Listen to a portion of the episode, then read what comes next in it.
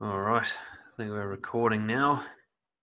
Don't know what we call this live and unscripted, live and tired. I don't know what we'd call it. Mm-mm-mm.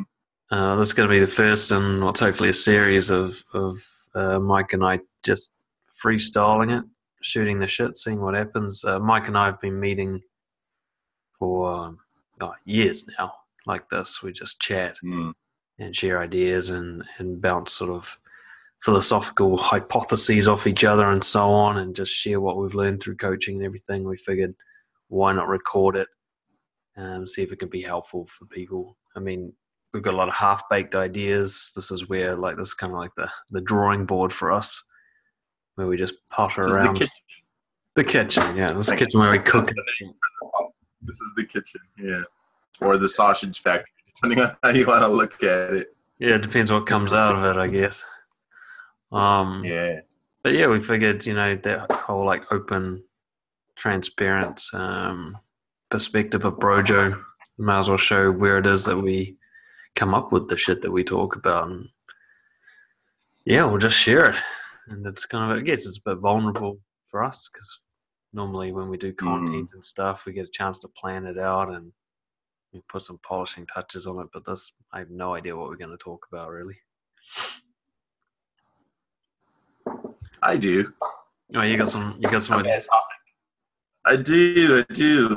Uh, often my ideas are either influenced by um, people I'm coaching or occasionally by my own life incidents uh, or by what I'm reading. And right now, what I'm reading is really having an impact on me. I'm, I'm currently reading uh, the book Thinking Fast and Slow by Daniel Kahneman. Have you, have you read that yet? Yeah, yeah, I've read that. That's a good book. Very good book. I love this book. Uh, the experience for me, it reminds me a lot of uh, when I was a kid, first learned about atoms, and then realized that everything I could see in the world had this underlying kind of structure and principle and rules that kind of made sense. And that once you understood them, all kinds of new things were possible, like chemistry or whatever. And and this book explains to me uh, a lot of the other psychological things that I'm studying, like uh, oh man, just every every single aspect of behavior I can think of, every challenge that that, that anyone has relating to differences between the way they think they should feel and the way they do feel, or motivation, or self-destructive behavior. Uh, um, man, just just everything is, is kind of explained by uh, this this understanding of how the brain of how the the subconscious and the conscious or system one and system two as Kahneman describes them um, interrelate. What what were the key takeaways that you had from reading it? Well, I think you know we talked about this last week. We didn't realize until we, you know, we read it that Kahneman was like the founding father of cognitive biases. You know, the one to first give them names, and I love his backstory. Him and that uh, who's his partner, W something.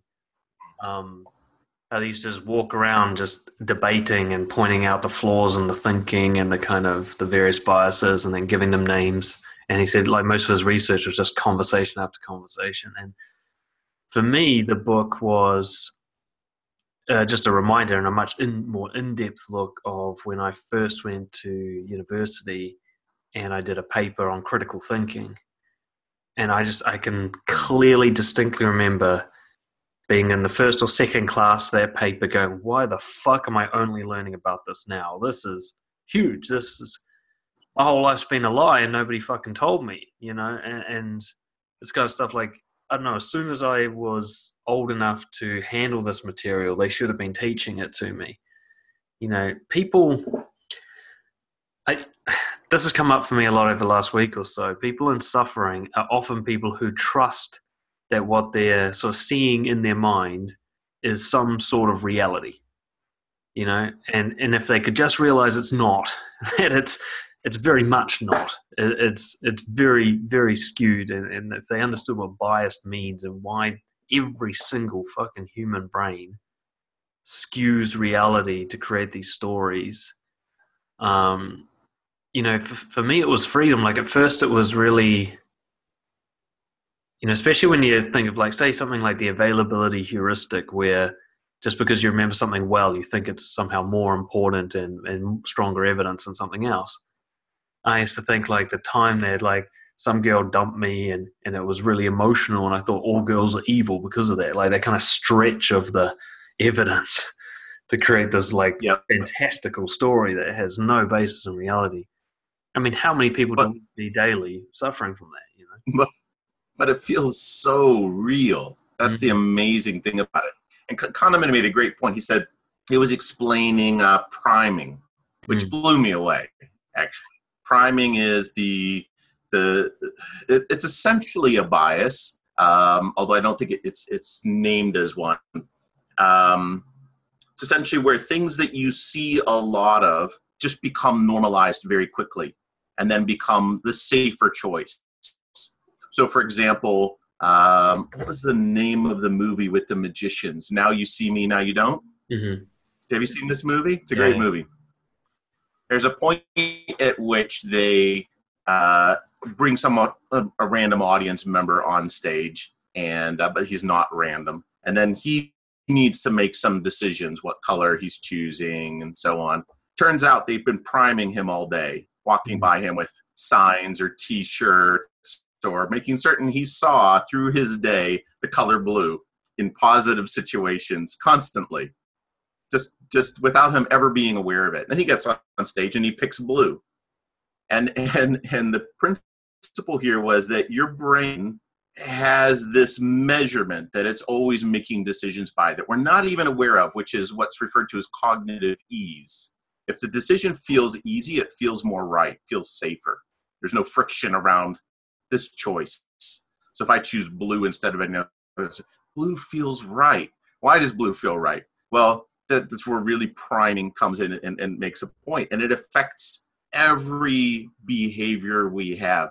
So one of the great experiments was called the Florida experiment or the Florida effect, where they took some groups of students and they had them memorize some words and then they had them go to another classroom for a second test and the words in one example they gave one group were words like um, tired uh, injured uh, slow um, they were words relating to elderly people.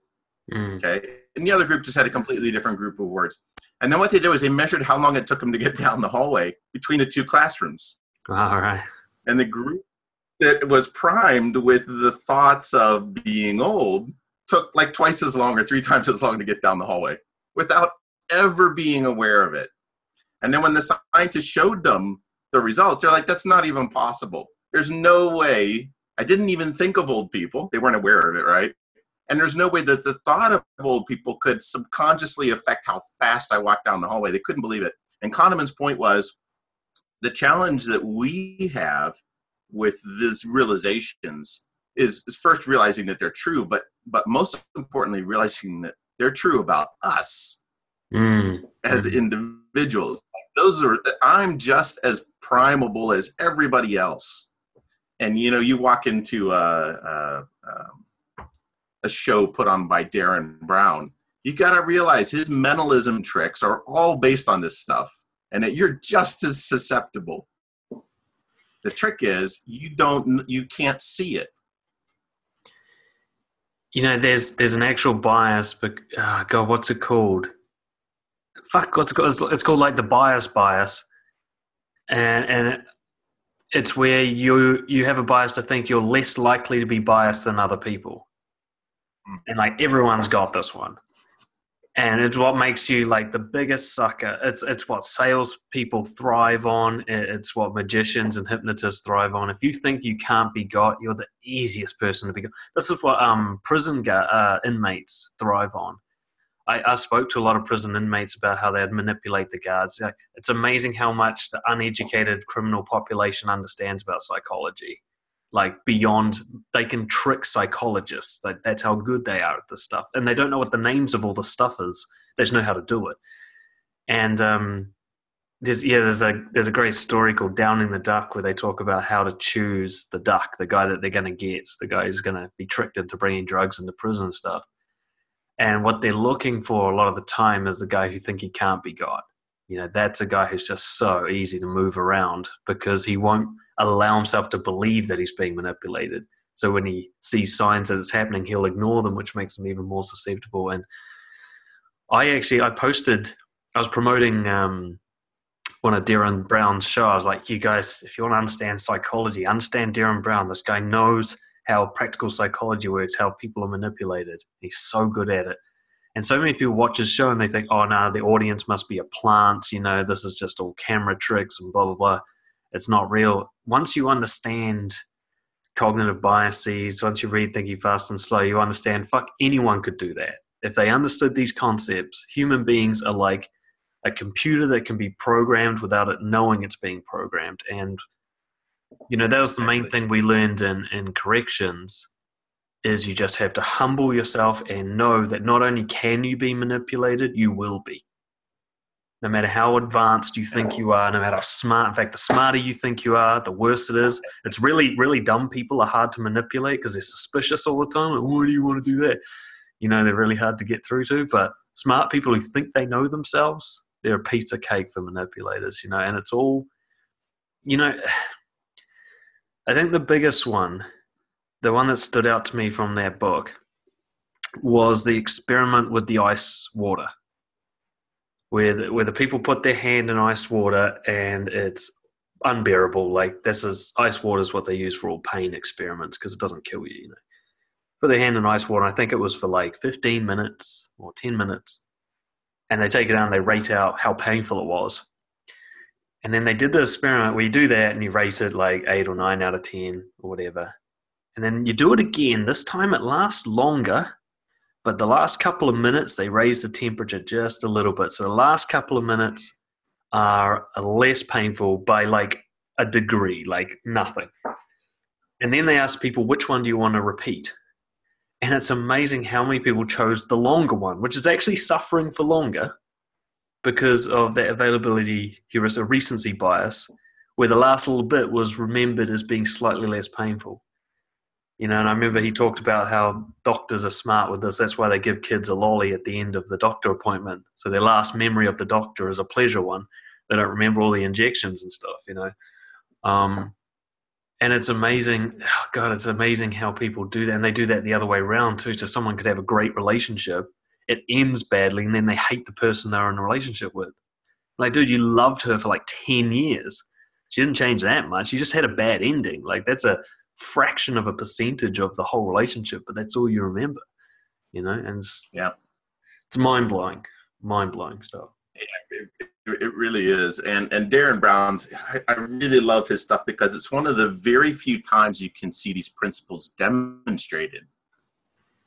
It's so hard to see inside these these psych labs. You know, I read Thinking Fast and Slow. Just the the textual depictions of the experiments are pretty powerful. But watching Derren Brown Brown put them in practice is it's kind of mind blowing. I, I feel like this should be a required reading for most humans as well. Uh, yeah, this is like life textbook stuff. You know, we talk about that a lot, like all the stuff that's just horribly missing from school, um, from, from especially high school education. Once you pass, you know, counting blocks and how volcanoes work, you know, the stuff that you you just need, especially, you know, I've been watching a lot of Yuval Harari lately and his predictions for the future you know, he's saying, look, the, the best skill you could be developing right now is adaptability because the only thing we know about the future is it's going to change quickly. And you need to be able to move. And, you know, your job you thought was a career might suddenly become a machine's job and you need to be able to shift quickly with the new set of skills. And cognitive biases are your enemy. Not enemy, that's not the right word because we've all got them, but they are the challenge. Master them or you're doomed. You know, know them, understand them, know how to react to them or you're fucked. You know, as the world gets more and more, uh, I guess you'd say, fluid and flexible and less kind of ingrained. And you know, I think there's a lot of people are really going to struggle because they don't even know what a cognitive bias is. They haven't even. There's people I say cognitive bias, and they're like, uh, "I haven't heard those words before." I'm like, dude, that rules your life. That's the king of your life, and you don't even know its name. You know, like there's nothing that affects you more than it. Nothing. Nothing. It's exactly the same as people who don't know what oxygen air is. You know, right? It's like, dude, gravity, oxygen, sunlight. You know, fundamentals of your world. Yeah, cognitive biases are one of them. Oh, it's just, it's, you know, we we say a lot. Coaching, I guess, is just somebody suffering hugely and they don't realize that from an outside perspective the situation is neutral. There's there's no actually no actual evidence of threat or danger. Like we'd happily go yeah i'll go through that situation. It's not a big one. But to the person it's this huge deal and they don't understand why. In fact quite often they'll beat themselves up because they can see that other perspective and they think oh if somebody else doesn't suffer like me so not only am i suffering i'm a loser for suffering. And you know they're going and they're just they're just in this hell just this hell inside their head. And it's because they believe their brain is accurate somehow. They believe that what they're thinking and that their perspective can be trusted. And you know it's you know what it's the matrix that's what cognitive biases are they're the matrix they're the world you know that's been pulled over your eyes sort of thing it's i mean it's it's necessary cognitive biases. Oh yeah. Uh, you know, I, I used to work with guys who had schizophrenia, which is like all filters turned off. Everything gets the same like attention and importance. All stimuli is equal, and it's a nightmare. You're just drowning in stimuli. You don't know what's real from what's fake, sort of thing. Cognitive biases reduce that noise, but they come at a cost, and, and people need to understand that. You know, reading this book, it, it gave me a lot of it shifted a lot of perspectives. One was I I used to think of um, I used to think of the, the conscious mind versus the subconscious mind, kind of like an iceberg. You know, you've got this piece, got the piece that you're aware of, that where your thoughts occur, is the part above water. Most of it, seven, you know, seven times as much or so, is is under the water. And after reading the book, realizing that now that's not an accurate description because the the, the the size of what you're aware of versus what you're not aware of in your own thinking it's more like a, a, dot on the surface of the earth like the comparison in size is so massively different. It's like walking into a cave a giant cave got a, a torch you've got a flashlight. The only thing you can see is what that torch is pointing at at any given moment nothing else. And the realization that that my whole world everything i ever thought to be true about my world is defined by what I'm pointing that torch at at any moment. But it represents such a tiny part of my my world, even my own thought in my own head. Very eye opening, you know, re- realizing that my tendency to even believe that that my current thoughts represent the all of the truth that I know everything I need to know in order to make the decisions that I want to make. Nah, you know nothing. You really know you really know nothing. And when I compare the experience of, you know, at least to try to imagine the experience of what an animal's experience is like without a strong system two, system two is the, the thinking mind, what we would think of as the conscious mind with thoughts. Animals basically don't have that. Maybe, maybe elephants and dolphins to some degree, but most animals, they're just kind of more emotional and yet in a way they operate so much more happily because they don't have they don't have the biases they don't exist because they don't have cognition in the same way and they don't have this they don't have the matrix. Mm. this fantasy imagination of what's real and what's not. They're just that food eat it. Girl chase her you know. That's it. It's very simple. And we manage to overcomplicate things so horrifically. It's frightening. I don't think dogs would ever need a coach. yeah, yeah, pretty much. I, I, I watch dogs with just fascination because I'm like, that's what a brain is like without a mind. Basically, that is just emotion, reaction. Like my favorite thing to see is a dog being sneaky. There's just no planning, you know. There's just no awareness of how obvious they are. You know, they're just they're just running on instinct the entire time. And I think as long as the external circumstances aren't horrific, it's pretty blissful to live that way. Of course, you don't even know it's blissful. You're just one emotion at a time. Very little memory. Mm. You know, very very little thoughts of the future. You know, you leave the house, the dog thinks you're gone forever. You know, it can't understand sort of time as a concept. And it must be blissful. You know, the pessimism philosophy uh, is based on the, the founding idea that consciousness is a, a kind of a mutant mistake, that as intelligence grew, this thing just popped out of consciousness, and all it did was allow us to suffer. You know, um, that's the pessimism philosophy, sort of in a nutshell. We became aware of our existence, and there's nothing more horrific to be aware of. You know, um, because it makes you ask questions about meaning and things like that that just don't have really satisfying answers. But uh, I think of it more like every gift comes with a cost, and, and and the gift of intelligence that we have as humans, the ability to make music and plan and have like relationships and all the stuff that other animals just are not capable of experiencing, comes with this like side effect you know, mm. for all of that to work, we need to have mm. cognitive biases and all this horrific. Uh, it really is suffering, you know, um, and it's quite funny.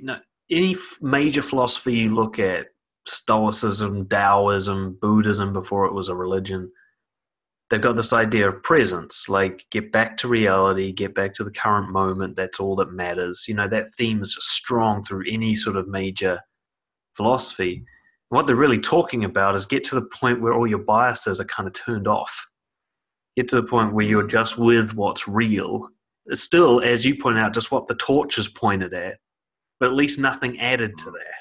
Not imagining what else might be in the shadows, just looking at what the torches point at, which is what an animal goes through. Like, like you said, chase the girl, eat the food, one thing at a time, straightforward, no like kind of where's this going or wonder what this means. Just I got to eat the food. I'm hungry. What the fuck? but I think um, yeah, that book. It's an interesting one because I wonder what would have happened had I read that as a teenager. Would it just gone over my head? Um, would I just have like rebelled against it? Because like when I first learned about cognitive biases, it hurt to learn about that. It was so it's like humiliating as as every time they give an example and you're like, fuck, I've done that. And you're like, I've done that too. And you're like, oh, I'm just another fucking human. Like, I thought I was a special one, but I'm just as much as a sucker as anybody else. You know, like, oh God, it's so funny. Well, and, and I think for me, the main thing was realizing that I can't actually trust my own brain. It's mm. perceptions, it's thoughts, it's decision making processes, it's evaluations of good and bad. You have to suspect all of them and ask why do I why does that feel like the right path exactly I think it's that question you know like a lot of people I think they spend a lot of time asking like we, we talk about this all the time what do I believe in? What should I do? What is right? What is wrong? And they're just exploring what their beliefs are not exploring why they have those beliefs. Mm. And once you open that door, that's when cognitive biases and this sort of two system thinking come into account, you're just like, where did I get this idea from? And you start to like, I, I, think of it as breadcrumbs. You like, you imagine you're on a website and you start hitting the back button to see how you came to this website. You know, and and it, it can be a scary journey. Like you get a guy who comes up like, oh, I can't talk to a woman. You know, she'll think it's harassment. And I'll be like, okay, let's see where you got that from. And we just hit, start hitting the back button, going through pieces of evidence. And I go, well, that's recency bias there. And there's the bandwagon fallacy because you watched, you know, too much feminism stuff. And, you know, there's the available heuristic because you saw one guy get rejected and you think it's a big deal. We start start backtracking. We get to the end and we're just like, so you're saying you have no evidence for this? That's where this belief comes from. Fucking nowhere. Just one lie on top of another. Um, and, and I can see why people would be resistant to to doing that. It's it's much easier to figure out what you believe than it is to figure out why you have a belief, because it's a, you know what it is. I think it's existentialism. Like in the end, I got this from Socrates, I, I guess, or Plato. In the end, the only honest answer to a question is I don't know. It's the only honest answer to any question. Anything else is at least a little bit of a fiction. You know, you're, you're starting to make stuff up as soon as you have more than I don't know, um, which we need to survive. I've got to get down to the supermarket. I'm not going to pretend I don't know where the supermarket is. Um, but like this, people don't like that. They don't like to say I don't know. Have you noticed that? I don't like to say it. Um, I have to really hold myself to account. Like when I don't know something, like I caught myself. Um, Christ, it was a few months ago. I don't know why, but my girlfriend asked me for advice on her period, or I took it as her asking me for advice. She probably wasn't. She was telling me something, and I take it all as like a request for help. And I was like, I started talking, and I just caught myself. I'm like, why am I talking about this? Of all the things I don't know about, menstruation's got to be right up there. Like, no one is less qualified. And yet here I am, yapping away. And that's because my brain's saying, yeah, you know some stuff. Yeah, you know that, you know that. Put those two together, you get, you know, two plus two equals four. It just makes sense. In reality, I'm just talking shit, you know? And now I do that way more often than I admit to myself. And that's that's cognitive biases you know that's that's your brain making up stuff while convincing itself that it's the truth it's mm. mind bending you know mm. in your opinion from coaching well you know that, that's that's an i want to ask you like in coaching where do you where do you see this come up like the most? When you're coaching someone you think you know they're they're fucked because of their biases like what comes to mind?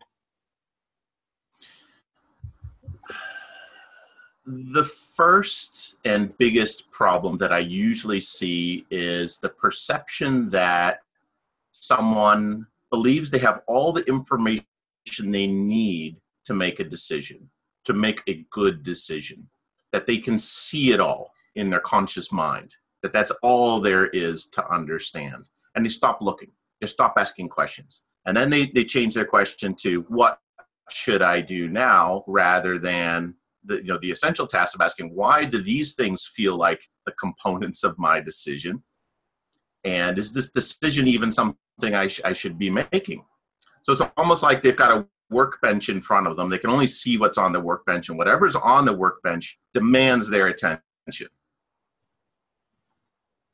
which is a which is another bias i don't even i don't even know what you'd call it but but it's, it's this idea that anytime i've got a problem in my head it must be solved it's an mm-hmm. important thing the decision I have to make. You know, no, it's not. It's probably not at all. You know, and yet the conscious mind rules everything. Um, from the book, the biggest realization I'm I'm coming to is that, you know, again, the comparison of a dog and, and a human is that people think that that the challenges and the limitations that they see in their conscious mind are the thing that are making them unhappy. But a hmm. dog doesn't have those at all and perfectly happy most of the time. People rarely just can let go of what's in their mind and go, yeah, it's interesting. Watch my mind do that crazy thing, worrying about this thing that's meaningless. You know, um, so many good examples. A good a good example actually might be um, some future predictions. Even Harari's stuff is, is as good as it is you know we we tend to get these ideas in our head and put them on our table and go man human race is fucked. You know what am i going to do about it? What's my part in it? What's the impact to me? How do i change things? Can we do anything? What's happening with global warming? What's happening with you know us politics? And we worry some some people just embrace all this problems that they can't move forward until they feel they've somehow dealt with these. But most of them are completely outside of your control. Those that you can make some impact on, sure, you can you can do things, but making that your entire world to the exclusion of all other happiness is not going to help anybody. But we get in these these fixated these fixation states, you know, around what's what's in our mind. And sometimes I this is why I love looking at looking at dogs as well, is that you're just happy they just don't worry about these things. They understand that as long as their essentials are met and that they behave in a reasonable way, life's going to be pretty good. everything on top of that is just icing. But we, we completely lose that perspective on life. And the experience of life is, for a lot of people, is just full of anxiety and stress nonstop.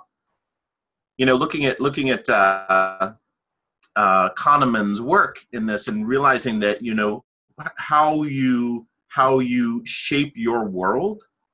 Uh, a good example is you know most of the guys that come into Brojo come in with some degree of, of social anxiety, but they don't have anybody in their world to dissuade them of that fact. So they think I'm alone, nobody likes me. They convince themselves of that, you know, recency bias. And then they're pretty sure that the world just doesn't like them and that they're just pretty screwed uh, overall. And then you get them into a group of guys who are like, no, we're like you, man. We, we, we felt lonely. You know, we want good friends. We're not really socially skilled. It's not something you're taught in school. You know, I, I've had some bullying experiences as a kid, some a bit suspicious of people. You surround them with people like that, and within a few weeks, their world is transformed. And the only thing that's changed is that the environment around them is now feeding them in their subconscious evidence that they are acceptable to other people. That's it. This is the only change. And then the transformation from the subconscious, from system one into system two, is is just amazing to see how their their thinking about themselves starts to change only because of this external circumstance that had nothing to do with the thoughts in their head. You know, there's a there's a kind of it's not really a funny joke, but a joke about the fish in the water. So the fish swimming along, and his dad comes along and goes, "How's the water today?" And the young fish goes, "What's water?" You know, this idea has been living in something its whole life without being aware of it, and hmm. you know, it's interesting you brought up that actually the loneliness example. I had written a note. Um, I wanted to share this one with you because I had a, a session with a client today about loneliness, and I went somewhere different to where I've ever been. I've had loneliness sessions a lot, obviously, but what we found is there's this kind of there's two beliefs that were causing the loneliness. He he essentially was uh, he's got a big change coming up in his life, and one part of him believes that he has to handle that change well. Another part believes that he's not capable of handling it well alone. So the loneliness was kind of his brain saying, you need extra people involved here. You need permission, you need validation, you need support, you need guidance, you need resources. We sort of figured that out. And the point I'm making, the fish in the water thing is, you know, we talk about front door and back door problems. Person thinks their problem's the front door and really it's the back door. And so his front door problem is, I can't handle this he thinks that's the problem that needs to be solved. It's either solved by getting someone to help him handle it or by you know changing his belief about trusting himself so he can handle it. He doesn't even realize that not handling it is an option. You know, that's that's been that's been sort of uh, it's called begging the question as a bias. You're not even questioning that assumption. He's like, okay, it has to be handled one way or the other, and he doesn't realize well that's actually open for debate. But he's closed that mm. debate, which has put him in a position that's impossible because he's actually right not to trust himself. You can't trust a human being. You just can't. They're just too full of surprises, including yourself. So to say I definitely will do well is always a lie. You say I might fuck it up, and that's that's most accurate thing you can do to predict the future. I might fuck it up, um, and he might do with some support, but the idea that he has to actually do well at this thing, where did he get that from? Why is that immediately assumed to be true? And I, we see this, I think, you and I, all the time. Like somebody goes like, "Oh my god, I got social anxiety. I don't know how to talk to people." Well, you're assuming you need to know how. You're assuming that this is actually a problem that has to be solved. And I'm not saying it's not, but you haven't even questioned that assumption. And look how much pain that assumption is causing you. And ironically, you and I both know that once somebody stops trying, it usually works out pretty well for them. You know, the the human beings are kind of innately designed to communicate with each other, and if they stop trying so hard, it just kind of happens. They live their lives. It just sort of naturally, spontaneously comes out for most people. Um, it's the trying that makes it so fucking difficult, and the trying only comes from that big question of I have to be good at this. Like, no, you mm. don't actually. You've never explored what not being good at it as a lifestyle would look like, sort of thing. Um, but that's I think that's what Kahneman talks about a lot, and that's that system one is you have no idea what system one's doing, and it's doing a lot. It's doing a lot of the legwork. You're, you're like at the receiving end of a massive supply chain, and and a lot's been done before that thing gets delivered to you consciously. It's amazing. And and that's absolutely the, the key thing that uh, I'm taking away from the book uh, is that you know the the thoughts that happen in our system mind, the rational thoughts that pass through our mind, even thoughts like suicide, thoughts like I'm not good enough, thoughts like I'm going to go approach this girl and it's going to go really badly and then the world's going to hate me, you know. Those are those are thoughts. The problem isn't those thoughts. If we just look at those thoughts as, "Oh man, there's that's that's an interesting thought that passed across my workbench, you know. I'm just going to touch that one. I'm just going to let it go." But we attach to them so intensely. That phenomenon i think is the root of the problem for almost everybody that i work with is that attachment to their own thoughts if they could just step away and, and see them as just collections of electrical bits of energy passing through a specific part of their brain. That's it. And it's going to be gone in a few minutes. And they're not even going to know where it went. They'd be able to live life so much more freely. Because then those thoughts just become well that's interesting. Okay. I'm going to just ignore it. I don't need to do anything about it. They, they feel this sense of being impelled by whatever's whatever's in their mind, and I'm not certain why that is. Like if I look at that from uh, from an evolutionary psychology perspective, I haven't yet figured out why it is that humans, unlike other animals, we get an idea of, man, I wonder if we can go to the moon, and then we have to find a way to try to go to the moon, for example. This is this, this sort of drivenness by our own thoughts. I think probably most philosophers are driven by that as well. Probably most conquerors, um, a few business people, quite a few sports stars, maybe artists. You know, there's a certain category of people, it's just like their thoughts own them.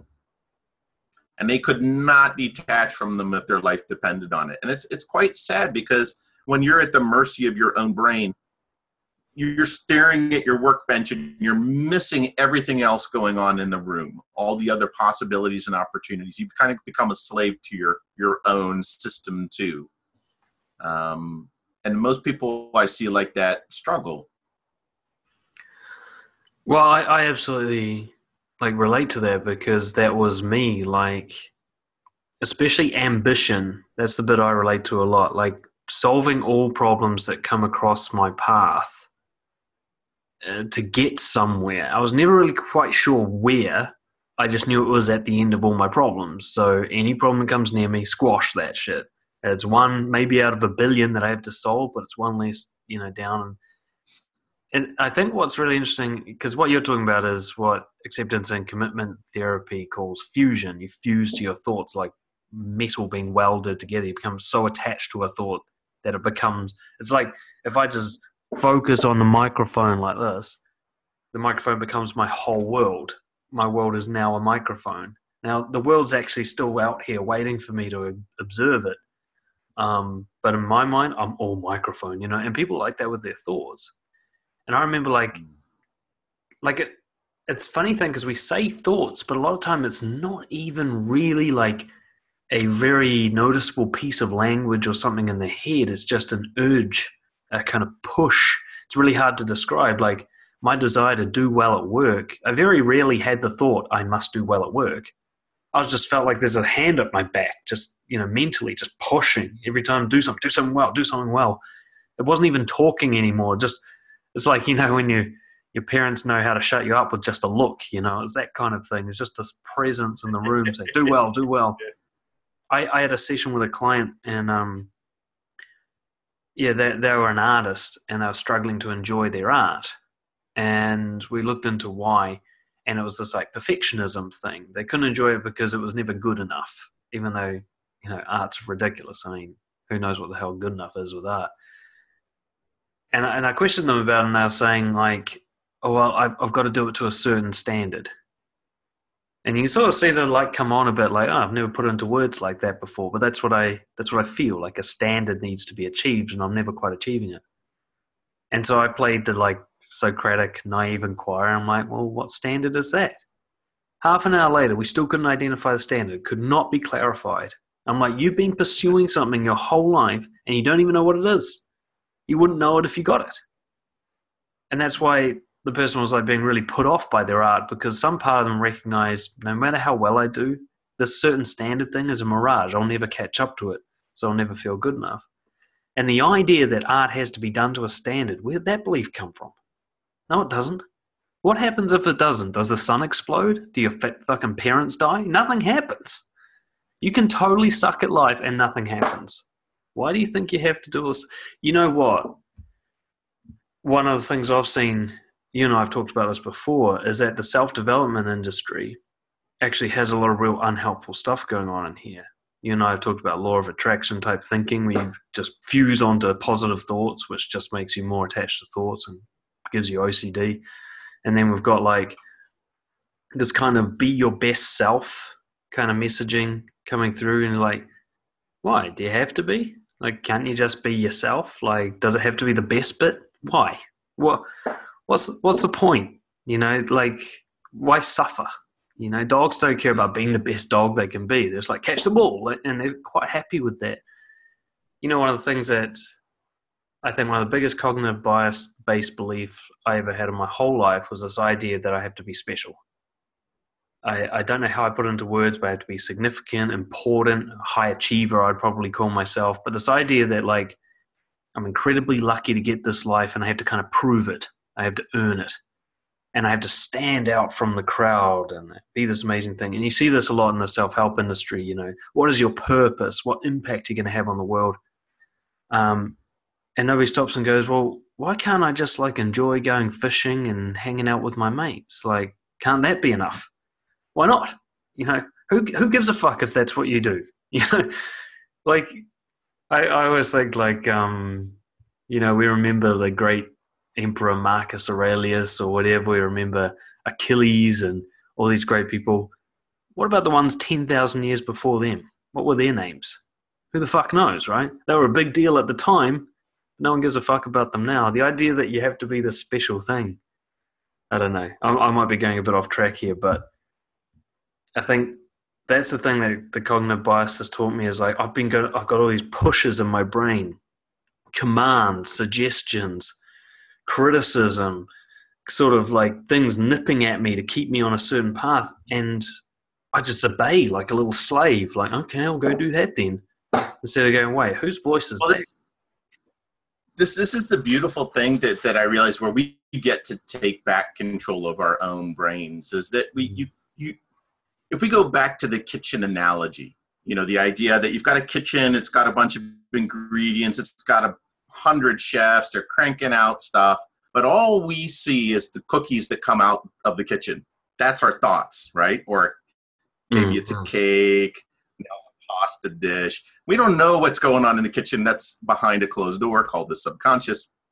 But there's so much going on there, but we can totally influence what's happening in the kitchen which means we then get to influence what comes out of the kitchen, right?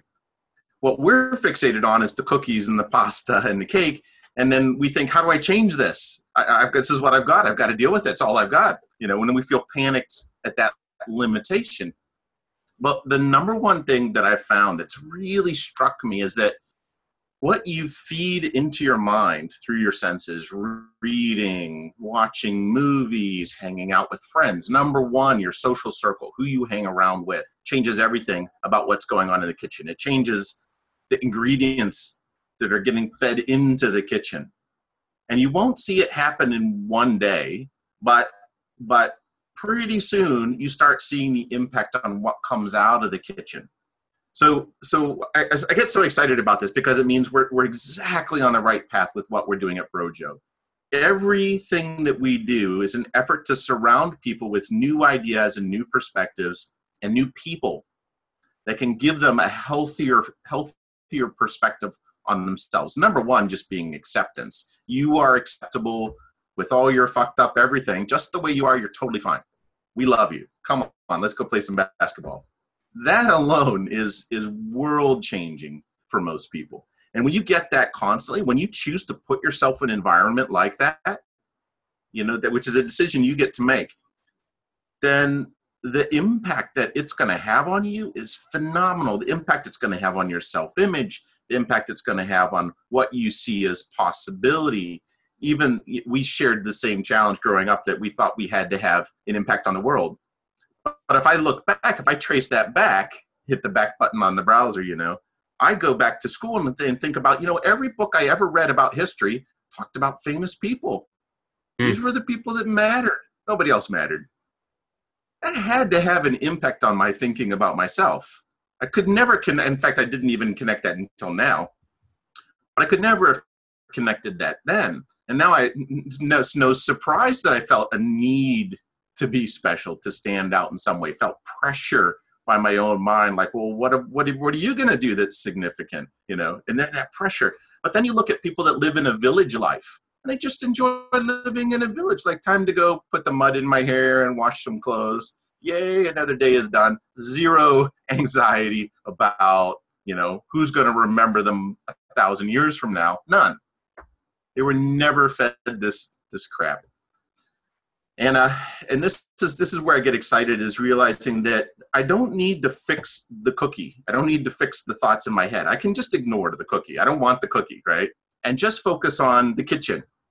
What what can I feed into the kitchen that someday, you know, is going to start turning out food that I actually want to eat on a daily basis, and and choosing my community, choosing my activities, choosing what I read choosing what I watch, you know, is is I wasn't even aware of it until I look now. So you know, now I, I will watch YouTube videos about psychology and philosophy and science instead of comedy and entertainment mm. stuff.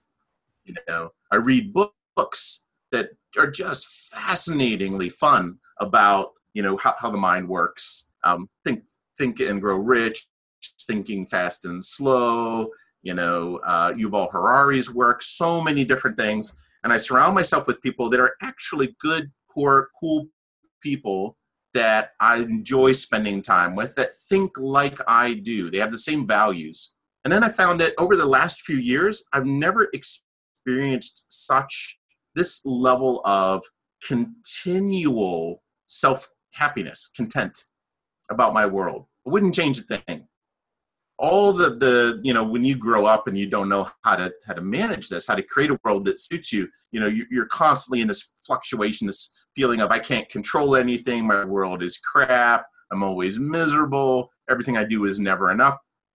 But that's all shaped by the world around us you know school teachers and the friends that we have in our world at that time and sort of the chaotic life that we live we think we're independent of that we're absolutely not we're absolutely 100% a product of what we surround ourselves with.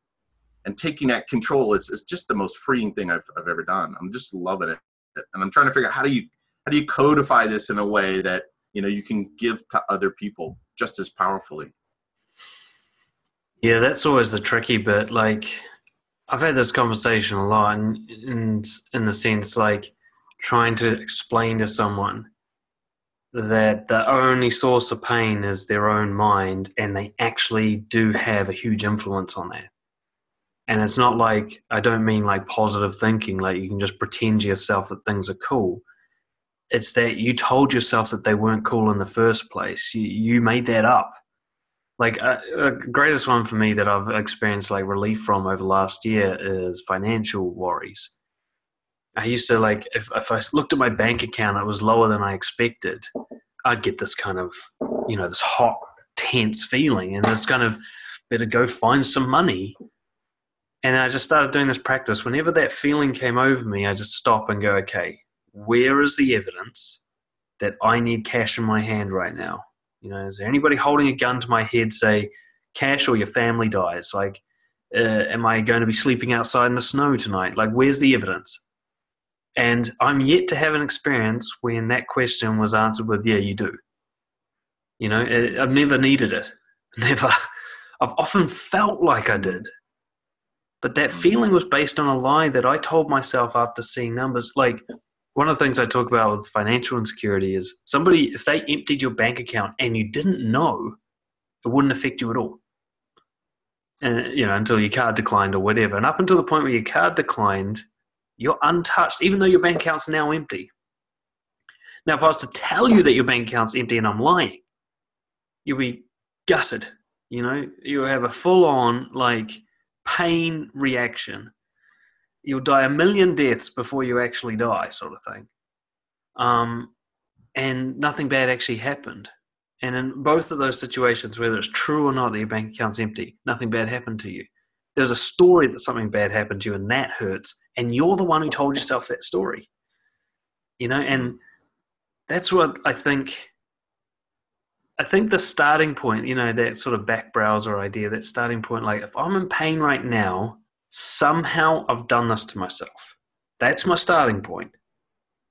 My job is to figure out either how I did it to myself, and I can't figure out that, what's a helpful reaction to it. You know, because uh, what, what's great about it is, I mean, cognitive biases. a, a, sort of running joke in psychology is that psychology is the brain telling us about itself. You know, like who knows if it's making shit up or not? It could just be like selling us a story because it's the brain that came up with psychology in the first place. Um, and so even if your brain goes, "Oh, you have," yeah, even if your a brain, scary. yeah, I know. like we're we're kind of slaves to our own brains. It's it's shuddering to think about it, but yeah, what was it like? Yeah, that was a neuroscience. Is the brain studying itself and telling itself what it is? It's it's this bizarre thing. Um, it hurts to think about. But this idea, like, even if your brain goes, well, maybe it's because your mum abused you when you were younger, or you were bullied, or because that girl didn't like you at work. Your brain's just making that up. You don't know if that's true. Your brain might deliberately be lying to you, and you can't even see that deliberate pattern of thinking. It might have a kind of a plan. Like quite often, I notice I call it like fear deception. Fear like paints this picture in my head of what could happen. And it's a very convincing picture. It's a very influential picture. And it looks just 100% true. And then if I stop and go, well, where's the proof for it? The picture just falls apart. I was like, wait, that's not true at all. That's, that's as true as Harry Potter or Lord of the Rings. It's a completely fictionalized story. It looks really good. It's this HD fucking movie in my head. But if I look around the real world, if I open my actual eyes and go, okay, where is this happening? It's nowhere. And and like I was, I think Jim Carrey was talking about it. Like, what does he say? There's a big difference between a dog that's going to eat you in your mind and an actual dog that's going to eat you. And because people don't know that difference, they spend their whole life in like fight or flight response. You know, and, and yeah, I, I, don't know. We're going all over the place with this, but it's just this idea like if people just stop trusting their mind so much as being a source of like truth and see it more as like I like the kitchen idea. It's just ingredients spread all over the bench. It's tools. Some of them you could use. Some of them are appropriate. Some of them don't go together very well. Some of them shouldn't be there at all, but they are, and you can't stop that because that's the curse of consciousness, you know. But you don't actually have to cook with any of them. You don't even have to be in the fucking kitchen. You know, like that. Um, God, what's that movie? Forgetting Sarah Marshall. Is that surfer dude? And he's like, you know, when life gives you lemons, I just say fuck the lemons and bail. you know, I love that. It's kind of like, oh, there's that other option where you just you can just be like, fuck this.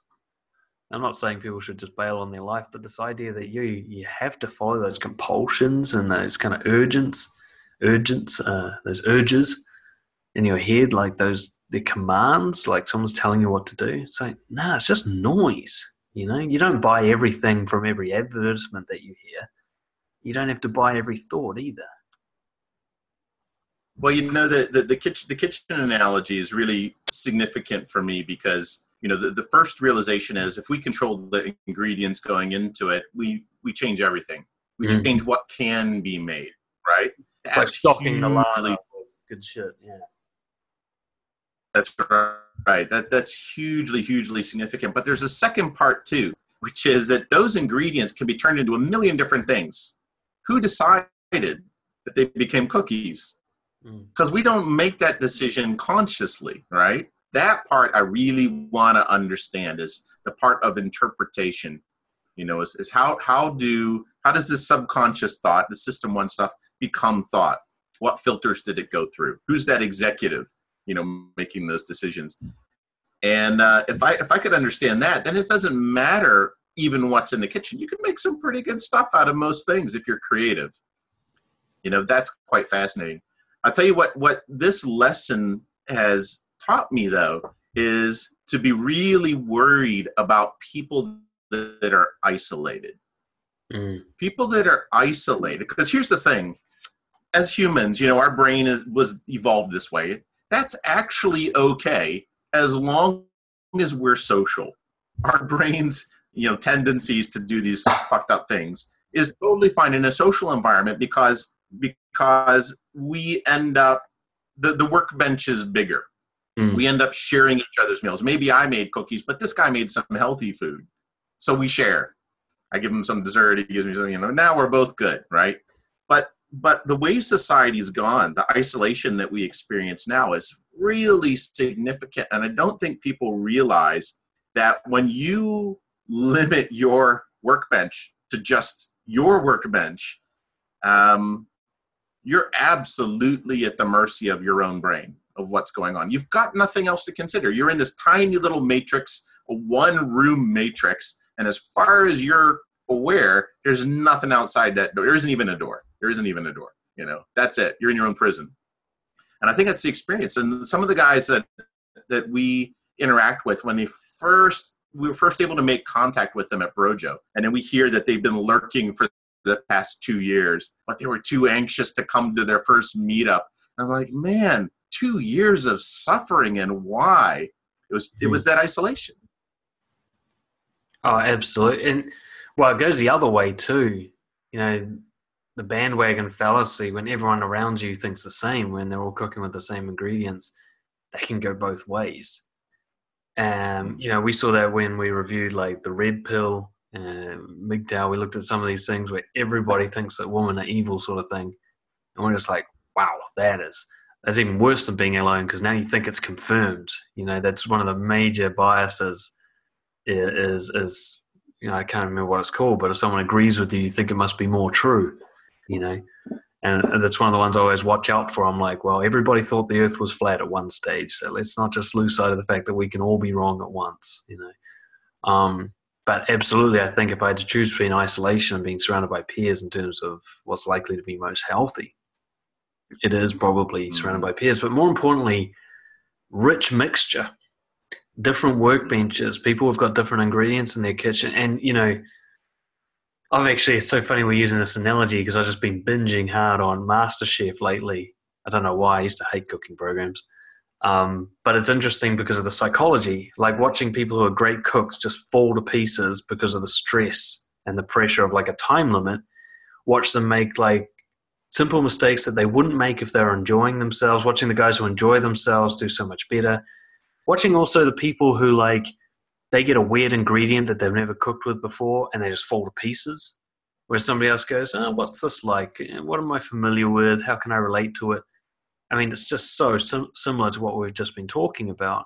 The people with the flexible mind who have a big range of experience, have been influenced by a lot of different things, they're just so much more adaptable. They're sort of like they're used to kind of mixing it up. They every meal they make is something they've never made before, but they got the principles down and I think of like, and there was literally different cultures uh, on the show. You know, there was the guy who's strongly Indian, the guy who who only does desserts. There was these kind of cultures of cooking amongst each person, and they influenced each other. And you saw like the Indian guy does an awesome dessert because he's been hanging out with the dessert guy who's now doing an awesome curry, and you're kind of like, oh, watch that sort of just spread across.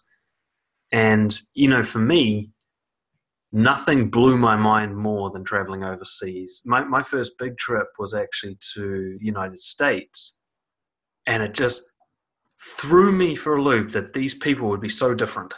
You know, I was like, I'm just going to be meeting New Zealanders with an accent. I was like, no, I'm on a different planet. These people think so differently to me. Everything I believe in, they believe some other thing. And then I went to Thailand. I'm like, oh, I've got to scrub the plate clean again because this is another different way of thinking. And now I'm like in Eastern Europe, I'm like, ah, oh, again with the new shit. And I've just come to realize like this is why I'm always kind of suspicious of people who never left their hometown or, or people who are isolated. It's like, dude, you you're like you've only had a glimpse at possible realities, you know, and you're just in your own little island world. That, you know what you said, the room that you don't even think there's a door to. You don't even realize it's a room. You think it's everything, and like you've barely even started. Once you open the door, it's going to hurt your brain how different other people see the world, and but it's going to be so it's good for you. Like, you know? It's like in Lord of the Rings, Gollum seeing the light. Oh no, it's yeah. the light. You know, can't handle it. Yeah, it's too much. And uh, and yeah, that that that travel uh, experiences that you've had, I had the same experience. Uh, for me, it was Russia. Mm. Russians and Americans are so much alike. No one has any idea. They look the same. You, you put them all in a room, you wouldn't know. You wouldn't be able to pick them out if you dressed them the same. Uh, but but the, the the cultural influence on their thinking is so different. I loved being in Russia, and it was at one of their most torturous periods when the ruble, when inflation was crazy, the ruble crashed, and you know they, they're they just depended on each other. And the, the the kind of the friendliness they showed me, the love. I got invited in for tea by completely random strangers just walking down the street. They didn't even know I was American until later I'd opened my mouth and oh wow he's not even from Russia you know? It was just amazing. I was like this could be in America but we don't we don't think that way. There's a protectionist idea fear of having everything taken away from you the fear that you have to defend and protect what you own and you have to be better than everyone else so the mindset's all about hoarding and fear based thinking you know which is why when I came to New Zealand, I'm like, I like it here. I'm staying. It was just such a breath of fresh air from the world I just come out of. Mm. You know, I, I, I, couldn't do it. You know, your your Master Chef uh, example. One of the most amazing scenes I've had. I think it was Hell's Kitchen. Mm-hmm. There was a scene where there was a, guy who, you know, brilliant chef, sitting there cooking away, uh, making some fantastic dishes, but he's just being berated right? Just get a move on it. He ends up cutting off part of a finger. Okay. And because there's so much stress, he just keeps going. And the finger ends up in the frying pan with the rest of the food. He doesn't tell anybody until he gets caught and called out. It's like, you just cut off your finger, let it go into the food, and just fried it up. And I'm like, oh my gosh, what has to be happening in your head at that moment to be that different from your normal self you know that that was amazing to see mm. and this is what you know i think this is what's weird for you and me even though we can relate to it in our past is those kind of pieces of evidence are available to anybody any given time even if all you do is stay home and watch netflix you'll just see evidence of just how fucked up we are with our thinking, you know, or to put it more, you know, um, kind of technically, how influenced we are by cognitive biases. And it's amazing, again, how we look at everyone and go, oh, look at everyone getting it wrong. And then we go to our own mind, we go, oh, no, that's correct.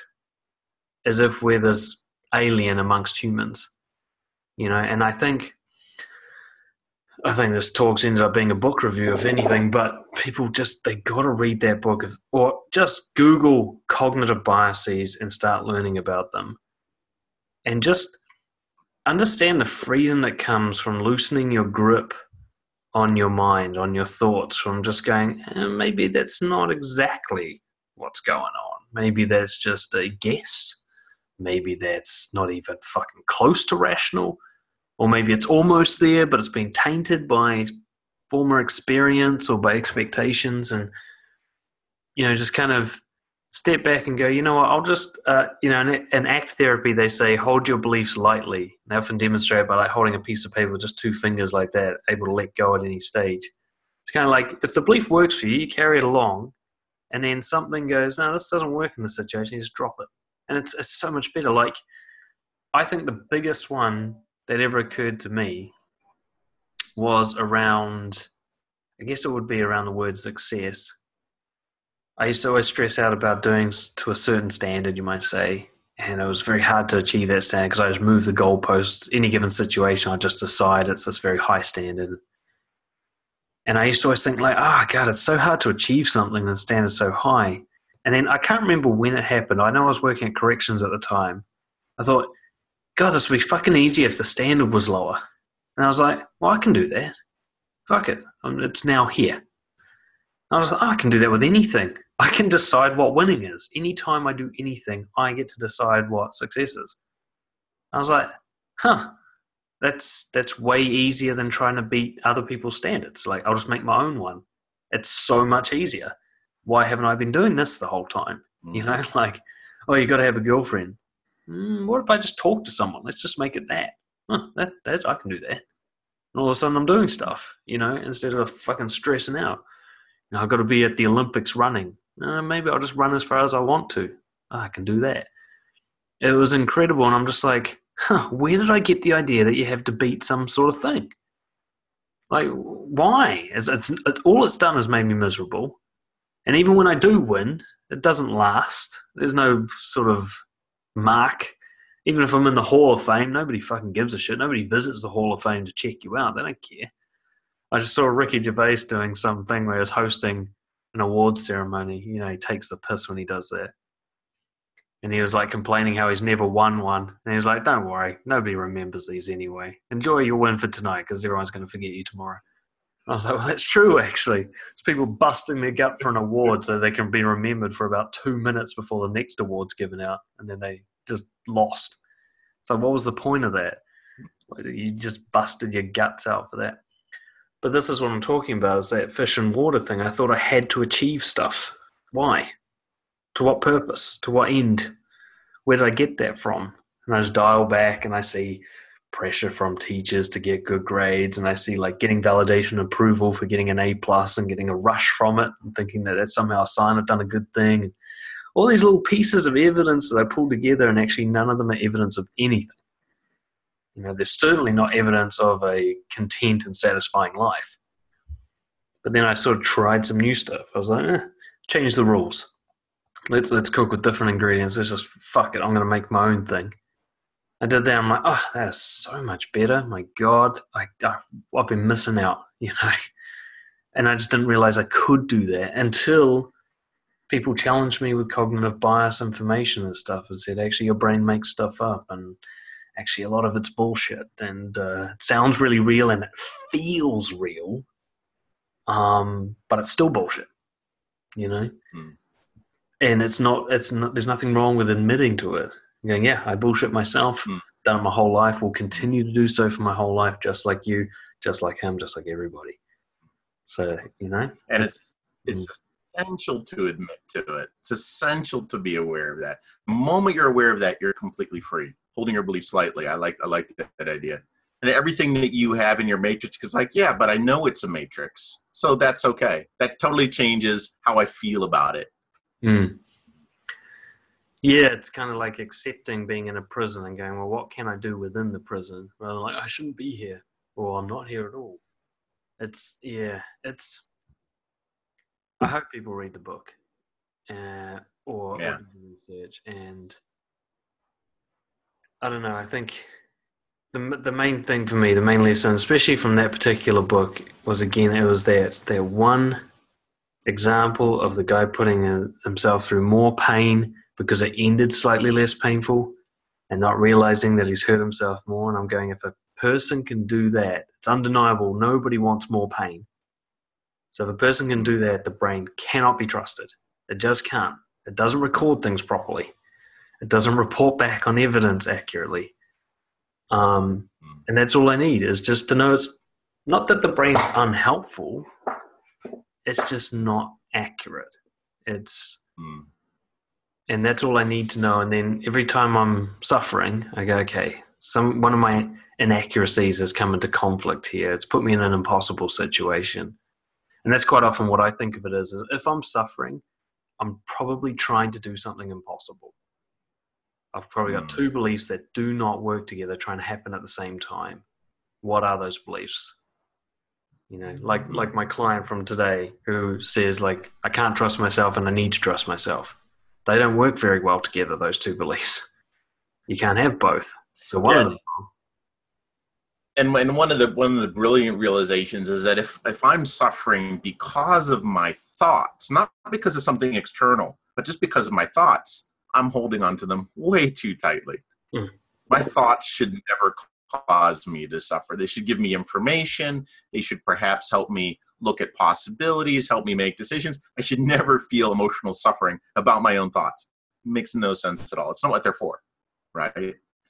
Um, yeah. Hey, one thing I wanted to, to add before we wrap this up is uh, we have a pretty good page on cognitive biases in the Brojo knowledge base, which is pretty good. I don't know if you've seen the Wikipedia page is pretty good, and I, I, I took a lot from there, some other sources. But there's a thing called the the wheel of cognitive biases. It's this giant uh, circular shape where it has like 250 cognitive biases groups. Have you seen that? Uh, the big wheel. Brilliant description. Look at the. Uh, have a look at the.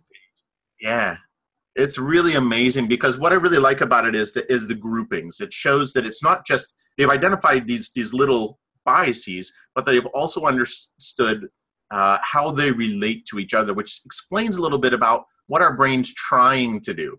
Mm. It's not doing it well, but it explains what it's trying to do, and that's that's that was really meaningful for me. Yeah, I'll probably I'll we'll get the link. We'll post it below the video here so people can check that out.